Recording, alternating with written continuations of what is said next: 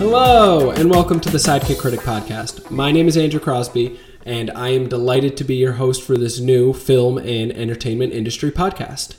In 2022, I discovered that I have a absolute love for film. I joined the AMC A list. I went and saw 41 new releases on top of seeing a couple re releases and whatnot. And I learned that it's not just a passion for watching movies, but also a passion for talking about them. And as a result, I'm starting this podcast, The Sidekick Critic. Now, you may be asking yourself, why Sidekick Critic? Where does that name come into play?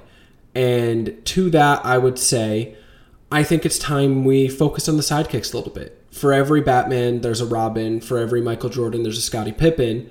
And I think when you look at the film industry as a whole, there's tons of A-list actors and big name directors who get all the attention and the late night interviews for movies, but there's so many other people who help create this film. There's editors, composers, there's side characters who you recognize but you don't know their name and I think we should give them some attention.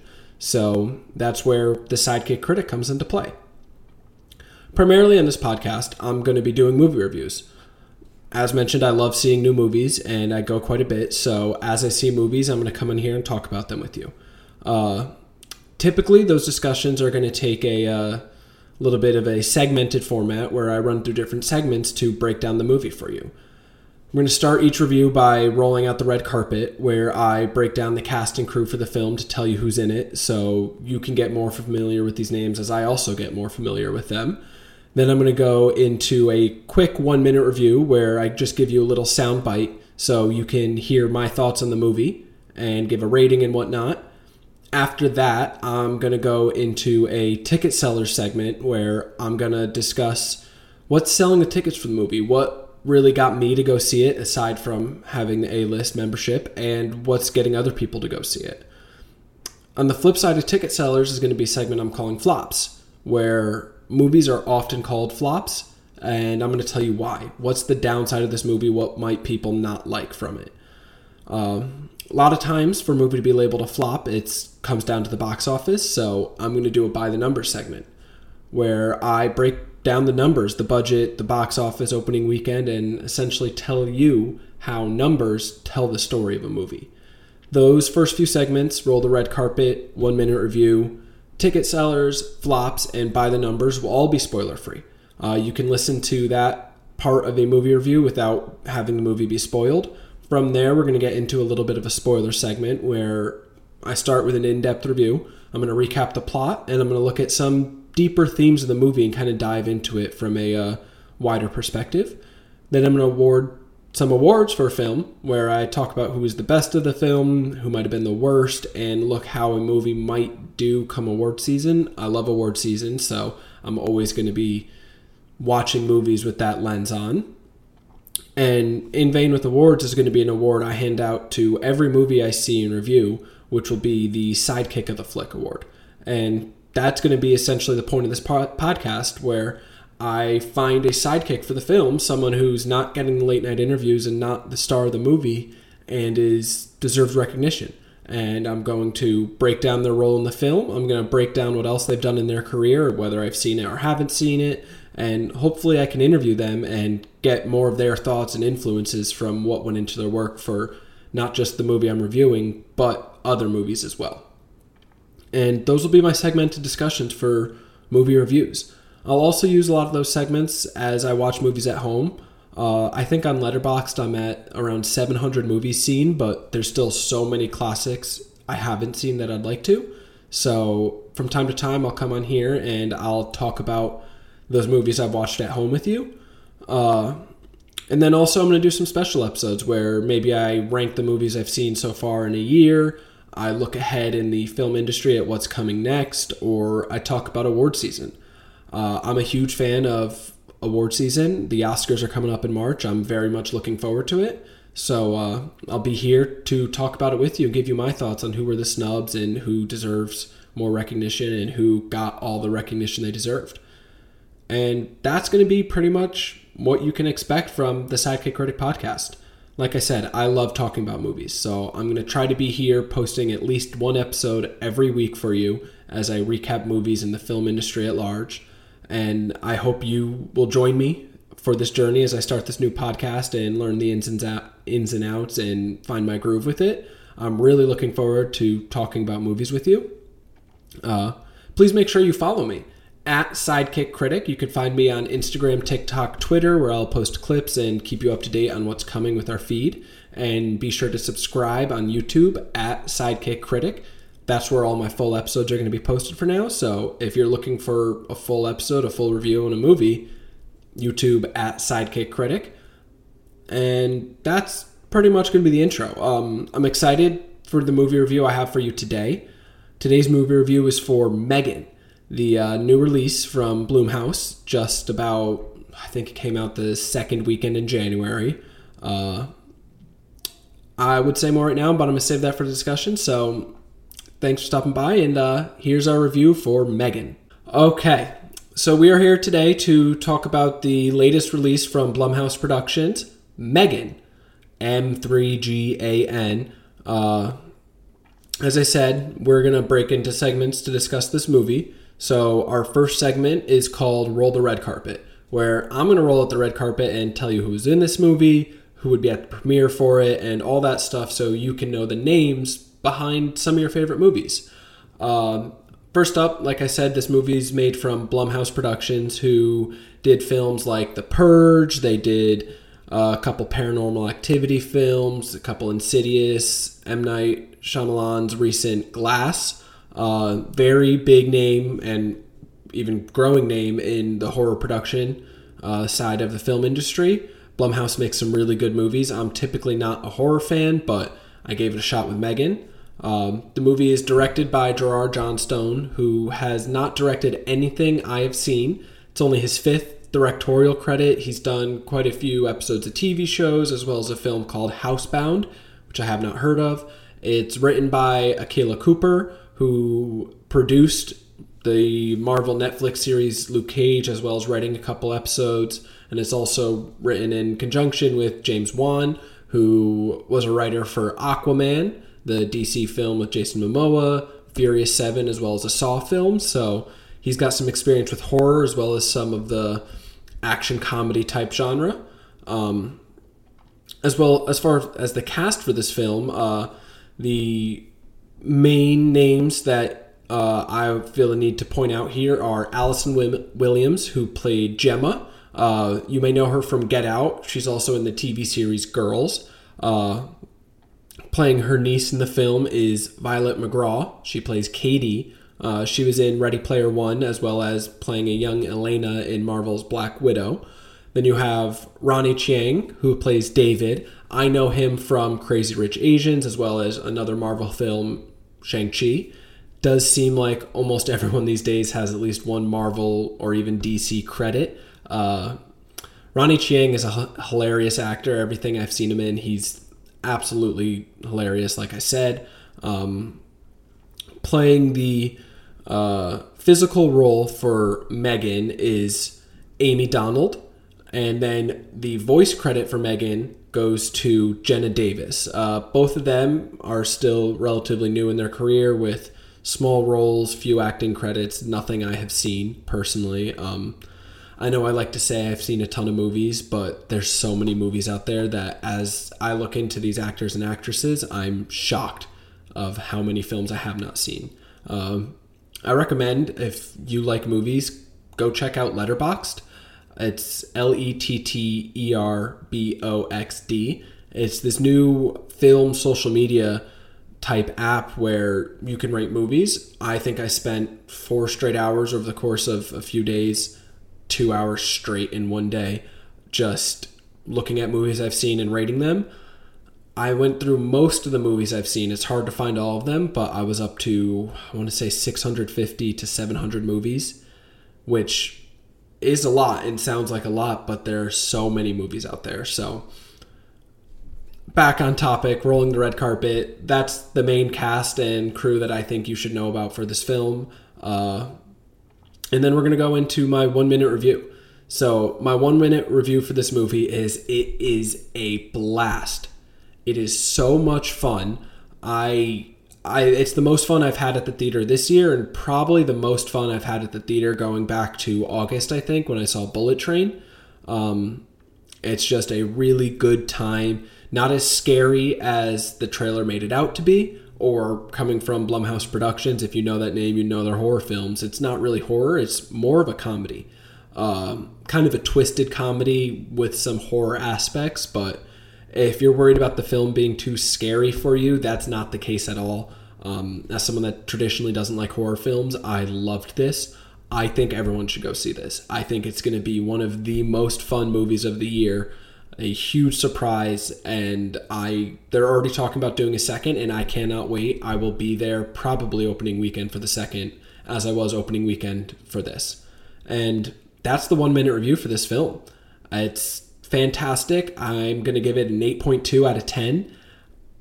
Already a contender for my top 10 movies of 2023. We'll see how many I see this year. I know there's some big releases coming up, but I loved this film. Our next segment, as we mentioned, is ticket sellers. What's selling tickets? That's what this segment is all about. What is getting people into theaters? Uh, one of the biggest things getting people into this theater, into theaters for this movie, is the trailer for it. Uh, there's this scene in the trailer where Megan is going to go kill someone and dancing down the hallway. Uh, it's hilarious. It's a great scene in the film, and I know for a fact that's getting people into it. I think for people who are horror film aficionados, just the name Blumhouse Productions is going to get them in the film. They are great. The Purge movies are cult classics. People love them, as well as Insidious, Paranormal Activity. So I think you have two groups of people going to see this, now three. You have the group that sees the trailer and thinks, oh, that actually looks kind of interesting and funny. I'm going to go check it out. You have the horror film fans who are going to go check it out. And then this movie has great word of mouth. It's people are talking about this film and people are going to go check it out because of that. And that's what's selling tickets for this film, in my opinion. Uh, I was there opening weekend, like I said. I saw the trailer instantly. The people I see the movies, I see movies with, when we go through trailers, we're giving thumbs up or thumbs down. This had two thumbs up from all three of us. We were so excited, and this movie lived up to our expectations and far exceeded it, in at least my case. Um, and the flip side of ticket sellers is flops. Why might the movie flop? Um, let me start out by saying this movie's not a flop. It's there is no way. No one is calling this a flop. No one will be calling it a flop. This movie is a massive success for Blumhouse Productions. It's it's huge for the scale of what the movie was. But because we're talking about what could bring it down a bit, I think just the fact that it has a horror aspect to it. I don't think it's a scary movie, but the trailer kind of portrays it as scary.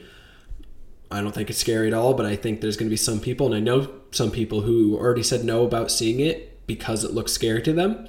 So that'll keep some people out of the theater for it, but like I said, this movie's not a flop. It's already a massive success.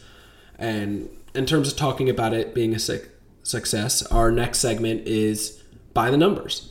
Uh, I'm looking at budget, box office. How are numbers telling the story of this particular movie? And in this case, the numbers are saying this movie is a huge success. Like I said, it's blowing it out of the water. Uh, a very small budget for films nowadays at only $12 million.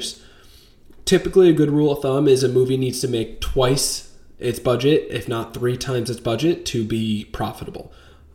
The ticket revenue is split with theaters, so uh, production companies and distributors don't get all of the ticket revenue, so you can't just look at the total box office and say, oh, it made more than its budget, so it's profitable.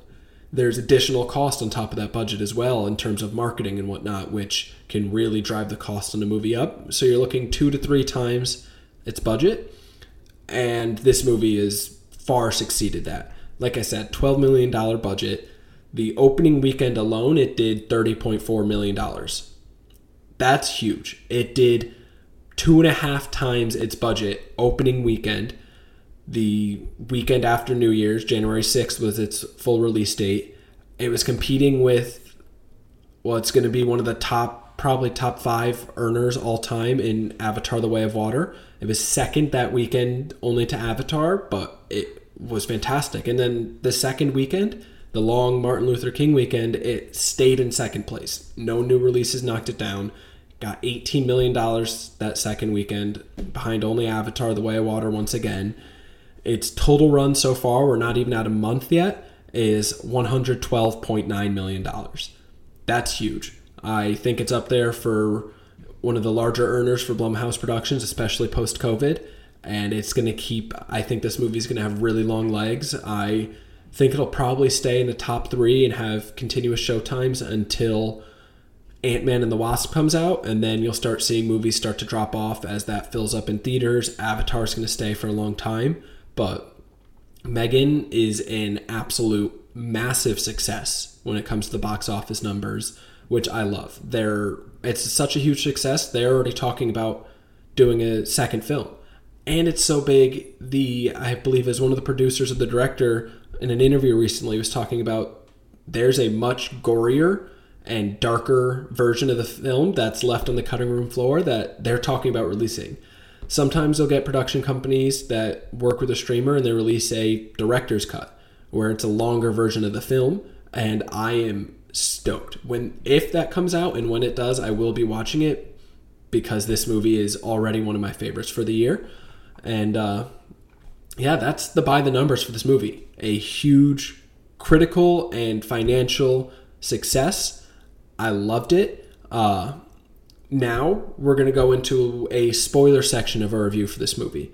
Our first segment is going to be the in depth review where we have some spoilers for it. So if you have not seen this film yet, if you do not want spoilers, time to stop listening. If you don't care about spoilers, if you just want to hear me talk about this film, let's go into our in depth review. Okay, so we're going into the in depth review for Megan. Uh, as I said, this is where spoilers are going to be very prevalent. I'm going to start this in depth review by just lightly recopying the plot a little bit for you. The movie follows this young girl, Katie. After she is in a car accident with her parents that leaves her orphaned, she goes to live with her aunt Gemma.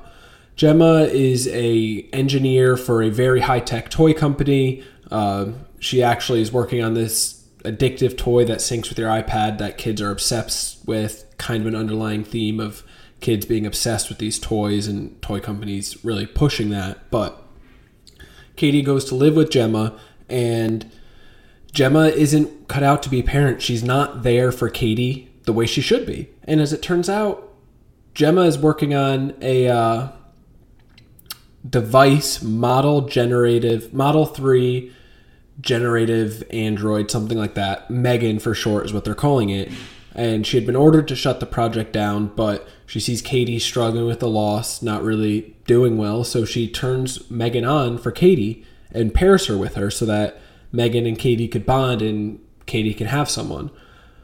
Well, it quickly becomes apparent that Megan is taking over the role of parent, telling Katie what to do, doing all the parent stuff, being there for her in close moments, and Gemma is just absent essentially. She's a workaholic.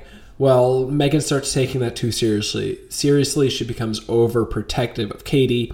She kills a dog. She p- pulls the ear off of a bully and then chases the bully through the forest until the bully falls and is hit by a car. She kills the neighbor with garden chemicals and a nail gun, uh, just becoming to do way, way too much. And Gemma starts to notice these strange things happening and realizes, oh, Megan's not as safe as I think she is. She's tapping into other devices, becoming too much for Gemma to handle. And this whole time that Gemma and Katie, not Gemma, Megan and Katie are bonding, Gemma's also trying to sell Megan to the toy company, get them to invest in it and make this a brand new toy. So Gemma has a lot riding on this. Not only her niece that she loves, but she's not good at showing it, but also her whole career. So eventually gets to the point where it's investor day and Gemma makes a decision that for the good of Katie, she has to turn Megan off and get rid of her. This can't happen right now, and Megan's adapted too much and is too good for this. She nearly kills two of Gemma's coworkers and then goes through killing a few people throughout the Funki, the toy company office. This is where that hilarious dancing in the hallway scene comes into play. and then Megan makes it back to Gemma's house where Katie and Gemma are, and a fight ensues between Gemma and Megan. Eventually, Katie comes in and takes over another defunct robot in Gemma's home and is able to kill Megan. And the police show up, and the movie ends with the virtual assistant type thing, like in the, on Alexa, uh, turns around and Megan has tapped into that as happens in robotic android movies and now has control of that, setting us up for a Megan sequel.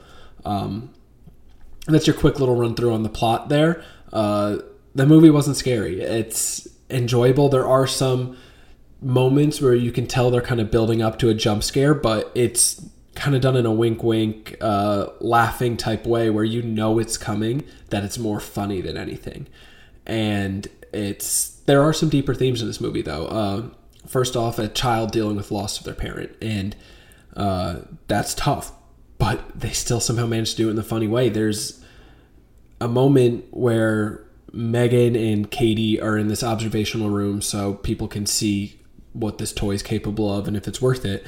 And Megan, which is supposed to be a child, a child robot, is talking about death in a way you would never expect from a child. And I remember we were sitting in the theater and the scene is ongoing and I start laughing because I'm like, this is absurd. Like, what is happening? And it's a few seconds later as it keeps going. And the the scene cuts to one of the toy executives who's crying because of what this child robot is saying, and the whole theater busts out laughing. It's got this awkward kind of uh, off the cuff humor to it that is just so enjoyable. It makes it a great movie. Um, but it's that's a deep thing to be talking about a child losing a parent, both parents, and the movie is exhibiting that and showing how when that happens, the next of kin that essentially takes over as guardian for the child isn't always cut out for it, and Gemma's not cut out for it, and because of that, she turns to an android robot that's not fully done, that shouldn't be out there, to look after this child that is now hers. And it's the message behind that i think is very important and serious of these kids these orphan kids really need to be put in the right situation. And yes family is ideal but if that family member can't do it they can't do it. The other theme to this movie i think which is a very prevalent theme is kids and their devices. Not just toys but the devices with them and their attachment. At the very beginning of the movie, if as Katie's in the car with her parents before the accident, you can tell Katie is obsessed with this stupid little toy that links to her iPad and playing with it and not doing anything else. And it's like kids these days being obsessed with the iPad and parents being able to just hand like their kids being a nuisance, being a problem, just hand them an iPad, hand them a phone, get them to shut up and be done with it. It's it's saying something without throwing it in your face, which is good. And it's clear they're making fun of some toy company specifically. Funki sounds like another toy company for sure, but it's uh, it's nice how they go about the themes in a funny way. Like the toy and the kid being obsessed with it. It's the toy like poops and the kids are excited about it. It's stupid, but it's funny and it has a message behind it, which is a really power not powerful thing to do, but it's well done for this movie and I don't like movies when they shove the message down your throat. I like it to be a little more subtle, and it's great how this movie does that subtly with humor too. It's I, I really can't say enough good things about this movie. I absolutely loved it. I think it'll be in my top ten come the end of the year. Um, it's almost guaranteed there's going to be a couple Marvel movies in there. Maybe Ant Man, maybe Guardians of the Galaxy, but Megan is going to be one of those dark horse contenders for one of my favorite movies of the year. Um, there's not, it's mainly those two themes the kid obsession with toys and the dealing with loss and what that means for an orphan child. But uh, this is a great movie. It's like I said, not scary at all. It's those jump scares have a little haha to it. They set it up for a second, which I am ecstatic about. I already mentioned the director's cut, which is going to be a lot more to it, which I hope to see and I will be watching at home. Um, I loved it. And that's about all I can say when diving deep into this movie. It's not something you really have to overtly think about, and it's not going to try to trick you in any way. The movie is what it is, and it's great. Um, once again, highly recommend it. Like I said in my one minute review, it's an 8.2 out of 10, which it I usually will adjust these based on what else I see in the year. So it's possible if I see a bunch of good movies, I have to bump this down or I bump it up. But I loved it. Uh, and that's my in depth review. Now we're going to go into my award segments where I talk about some awards for the film. Uh, this first, we're going to look at award season. Uh, I don't think this movie is going to get anything come award season. I believe it missed the window for the Oscars and whatnot. It's a 2023 release, so it'll be next year. Um, it might get some more obscure awards. I'm sure there's some awards for horror movies and whatnot. Uh, but I don't think it's going to win like best comedy at the Globes. It's might not even be nominated. But this movie is going to stick around. It's going to be one we talk about for years. People eventually will see at home one day. They're going to love it. They're going to talk about it for days. They're going to tell their coworkers to watch it. It's just that nice middle niche where it's very enjoyable, very fun. Going to be one of your favorite movies, but it's not going to be get the true critical acclamation acclaim that you see from Oscar movies, Golden Globes, SAG, all that. It's going to be almost a cult classic, and that makes sense. As I talked about in By the Numbers, the movie has had great legs. Already over $100 million. It's at that weird middle ground of not being recognized by the film industry, so to say, but people are talking about it. I've heard other podcast episodes about this movie already. I've seen articles about it. Everyone loves it, and that's no surprise, having seen it as for an award for this movie, uh, I'm going to give a co award, co MVP award here to Amie Donald and Jenna Davis, who play the physical character of Megan and the voice of Megan. Um, they're fantastic together. Uh, some of the physical cues, the way Megan turns her head, reacts to things, the dancing in the hallway are done fantastically. It's it makes this creepy character really funny, but also creepy. It blends them together very well, and the voice is outstanding. It's a great mix on those uh, virtual assistants you have on your phone or your Alexa or your Google, all of that. It has it's nice being able to hear that voice say regular things, not just scripted things, and it's very intriguing and it's so well done. The two of them together really bring this character to life, and I've said it multiple times in this episode already. I'm going to say it again. I cannot wait for a second movie of this. I think it's going to be fantastic. I will be there opening weekend. I'm going to watch, if they release a director's cut, I'm going to watch it at home. This movie is fantastic. Uh, I also, I've heard other podcasts hand out award for who has the hot hand, who's just briefly in the movie, but they're killing it in every scene they're in. And that's Ronny Chieng. He plays David. As I said, he's in Crazy Rich Asians and Shang-Chi everything he's in, he's really funny. He's just a great comedy actor, especially in those smaller roles where you don't he's not the main character in the film. You're not seeing him in every scene or every other scene, but when he's there, he steals the spotlight. He makes you laugh out loud and he's got great facial acting. It's I I really like what Ronny does. I'm going to keep my eye out for other movies he's in, especially comedy movies because I think he brings a level of humor and really accents the main cast and characters of the film very well. Uh, bravo to you, Ronny, with that hot hand. Just great work. And that's going to be all the awards we're at for this film. Uh, some films are going to have more awards, some will have less. This one just has the two awards and not much to do with award season. Of course, as I mentioned, every movie will have a sidekick of the flick, a personal award that I'm awarding no matter what, whether I love the film or hate it. This one, of course, I loved, but I'm going to award it, bring attention to someone who's not the main. You're not seeing them on the movie poster. You're not seeing them get late night interviews. And for Megan, the sidekick of the flick is going to go to writer and it's screenplay by on the credits, Akela Cooper. Uh, Akela wrote for four episodes of Luke Cage, the Netflix Marvel series, as well as producing multiple of those episodes. She already has a credit for the pre-production on Megan 2.0. She the other movie she worked on is something called Hell Fest, which once again, once again I haven't heard of, but uh, there's no doubt that it's going to be her. there's a difference between writer and screenplay. Usually, a writer or story by is just the story of the film. It's just straight through. Here's what happens, and then you have screenplay, which has a lot of production cues, camera cuts, panning, what the actors are doing physically, and for every role an actor or actress portrays, they bring a lot to it. They bring some of themselves and put themselves in the role and make it their own. But all of that starts with the screenplay. They get the script and the screenplay and they read that first, and that's where it all starts. And the screenplay for this movie, written by Akela Cooper, as I said, is fantastic. It's Amie and Jenna did a great job playing Megan, but a lot of that comes from the screenplay as well.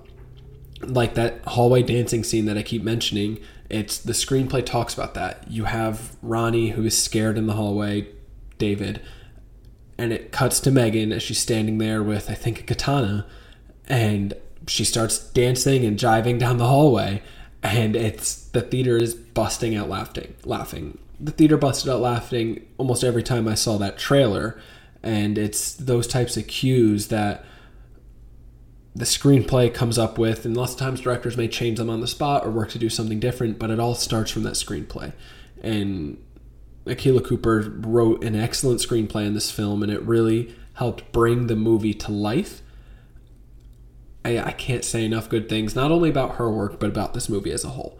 It's fantastic. I really hope you go see it. I hope you think of the screenplay, maybe not during the movie, sit there and enjoy it, but afterwards think of some of your favorite scenes and how the screenplay directed the camera to pan a certain way or to hold on a certain way or the actor to look up, look over, look at the camera, whatever it may be screenplay is a vital part of movie production, and Akela Cooper, sidekick of the flick for Megan, without a doubt in my mind. And that's going to be the whole review and all of our segments for Megan. Uh, once again, directed by Gerard Johnstone from Blumhouse Productions, starring Allison Williams, Violet McGraw, Ronny Chieng, Amie Donald, Jenna Davis, written by Akela Cooper. 112.9 million so far as of me recording this came out just January 6th. Today's the 22nd, and this movie is fantastic. I anyone right now who texts me asking for a movie recommendation, I am instantly saying if there's a showtime, go see Megan. Tons of fun. Please go check this out if you haven't seen it yet. If you haven't seen the trailer, watch it, and that will probably sell you on it. Don't be worried. It's not a scary movie. It's a comedy more than anything. And thanks for joining us for a review of Megan. Well, thank you for being here for our first movie review for Megan. Uh, as I said in the review, 8.2 out of 10. Please go see it. Uh, I loved that film, and I love films in general, and I'm going to be here talking about them with you as often as I can. As I said at the start of this episode, please make sure you follow us Instagram, TikTok, Twitter at Sidekick Critic. Make sure you subscribe to the Sidekick Critic podcast on YouTube. That's at Sidekick Critic as well. That's where our full episodes are going to be, like this one. We're looking to post at a minimum one movie review a week because we love films and we love. I think this week we're actually going to fill up our entire A list reservation slots. So it's a lot of movies coming down the pipe. We've already seen five or six in 2023. So we're hoping to be busting out reviews pretty quick going forward here. Um, I love films. I love talking about them, and I love giving attention to the sidekicks. Sidekick of the Flick is always going to be there. Once again, congrats to Akela Cooper for winning Sidekick of the Flick. For Megan, a fantastic screenplay. Her work, I was able to notice it from the start in that film. The screenplay was well done. And yeah, at Sidekick Critic, wherever you are, follow us. And I'm delighted that you joined us for our first episode and our first movie review here. And I cannot wait to see you next time for our next review where I'm going to be talking about A Man Called Otto. So, once again, thank you for stopping by, and I'll see you next time.